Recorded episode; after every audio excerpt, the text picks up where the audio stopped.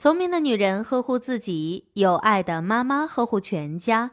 大家好，我是子轩，每晚八点在北京向您问好。今天要和大家分享的文章是：他还是个孩子，是最毒的母爱。大人总觉得孩子还小，就该忍让，可是却没有想过。大人的忍让正在逼孩子在错误的道路越走越远。过年期间最糟心的就是熊孩子，每次熊孩子一犯错，只要你跟他置气，熊孩子妈妈立马就说：“他还是个孩子，不要计较。”实际上，对于孩子来说，这样的母爱最毒了。记得曾看过一则新闻，在上海一展览上。一个一米八的尼克湖刚展出一个小时，就被一个熊孩子推倒了。当时为拼好这个尼克湖，作者熬了三天三夜，才用一万块乐高拼好。令人气愤的是，作者发微博表示难过时，有不少网友喷他，说他太小气了，还说大人不应该跟孩子计较，他们只是个孩子，不懂事。孩子就可以不懂事？跟孩子就不该计较，可是正因为是孩子，才要计较。今天你原谅熊孩子的错，明天熊孩子就能变成恶魔。有时候，正是大人的原谅与不计较，才让孩子有了不断变熊的底气，做起事情来一次比一次出格，最后就升级成更大的祸。曾看过一个新闻，在火锅店里。一个熊孩子跟着大人在吃饭，吃饱了开始撒欢，跑着玩，还向别人锅底吐口水。因为想要邻桌女孩的手机，两次索要都未成功后，熊孩子一下就不高兴了，直接站在椅子上，端起锅底就朝对面坐的女孩从头往下浇了下去。据火锅店老板说，半边脸都毁容了。熊孩子全程捣乱中，孩子妈妈不但没有管，反而在孩子没有要到手机时，鼓励他说：“好好跟姐姐说一说。”结果呢，有了后盾，孩子变得更加肆无忌惮，硬把一个好端端的小姑娘给毁了。如果一开始撒着欢乱跑时，在孩子往锅底吐口水时，问陌生人要手机玩时，父母不以淘气为理由原谅他，能好好教训他一顿。他又怎么敢把火锅锅底往别人头上倒？正因为家长的不管教，撞肥了熊孩子的胆子，让他更加为所欲为。很认同钱文忠教授说过的一段话：如果在全社会形成家长对孩子让步的氛围，以后的孩子是很可怕的，我们的未来是很可怕的。我们对孩子没有一些控制、抑制、约束，一味以爱的名义对他们让步，这样的教育是不对的。前段时间，在云南宣威，一名初中生女孩刘某遭到同学殴打侮辱，喝农药自杀身亡。刘某的姐姐说，生前刘某被几个校霸女生欺负，他们的殴打威胁导致她不敢踏进学校半步。没办法，妈妈只能亲自送他去教室。结果刘某十分抗拒，死活不在学校待。没想到妈妈把他带回家不到十分钟，刘某就喝了农药。而那两个殴打刘某的女孩说，他们也只是看刘某走路不顺眼，就打了他一顿，没有想到后果这么严重。因为认知受限，不像大人，小孩子不懂得利弊得失。他们没有顾虑，不想后果，只是喜欢由着性子来，任性再加上胆子大，孩子这样的天性肯定是要闯祸的。如果大人不管教，只是一味的退让，孩子就会天然的觉得，不管做什么都有父母替自己兜底，做起事情来就更加不计后果了。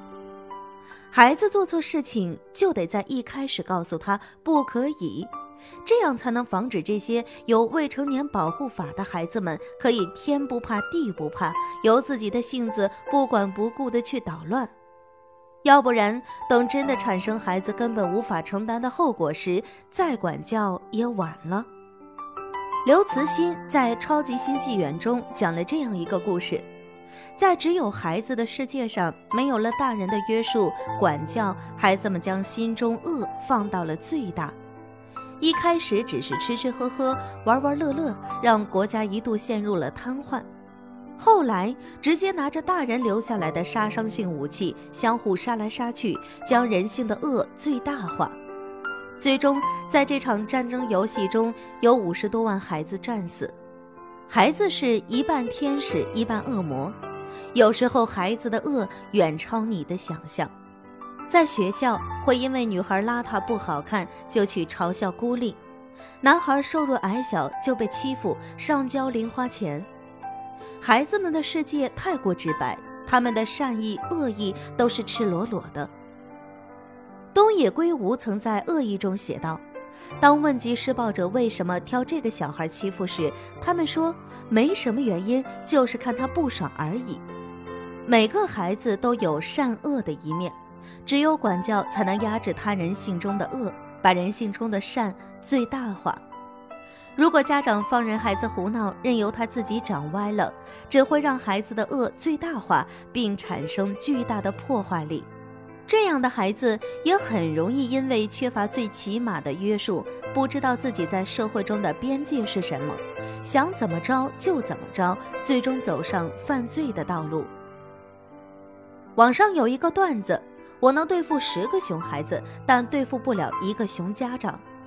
比起家长的不管教，对熊孩子来说，家长就是助长他们做坏事的底气。有一个小孩在公共厕所不远的地方随地大小便，环卫工看到后去制止，结果没有制止，还被孩子的父母打了一顿，一边打还一边说：“如果你再说，就把屎糊你嘴上。”在公厕附近大小便，暴打制止的环卫工，这不仅仅是熊孩子，还有熊家长啊！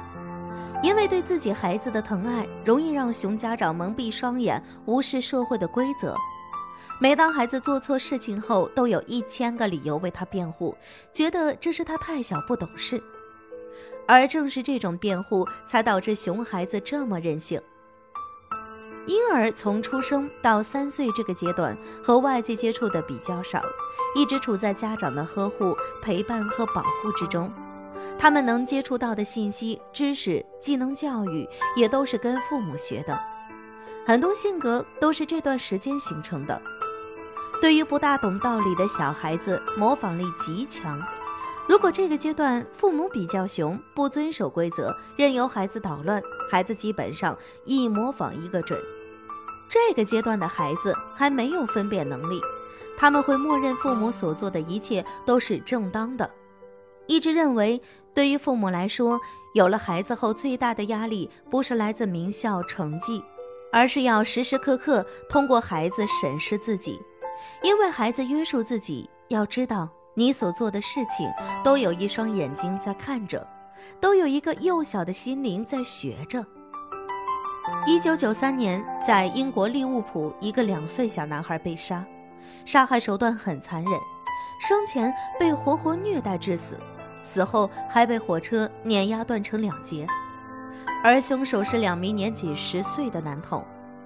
其实，在这之前，孩子的妈妈就发现自己的儿子经常会欺负小孩子，虽然有制止，但没有给他一点教训，让他知道不该这么做。结果，一个无辜的孩子被杀，自己的孩子被判终身监禁。育儿专家李玫瑾就说，要在孩子六岁之前就要给他立好规矩，让他知道什么事情是可以做的，什么事情坚决不能做的。只要一超过六岁，就基本上没有用了。因为研究发现，从五岁开始，孩子就会把父母的要求内化为自己的价值观。不再需要父母时时提醒。七岁开始，孩子的道德观已经初步形成。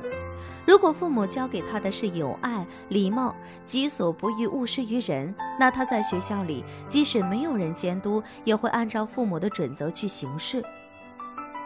人生的前六年是对孩子进行道德教育的关键期，向善还是向恶，就看父母怎么引导。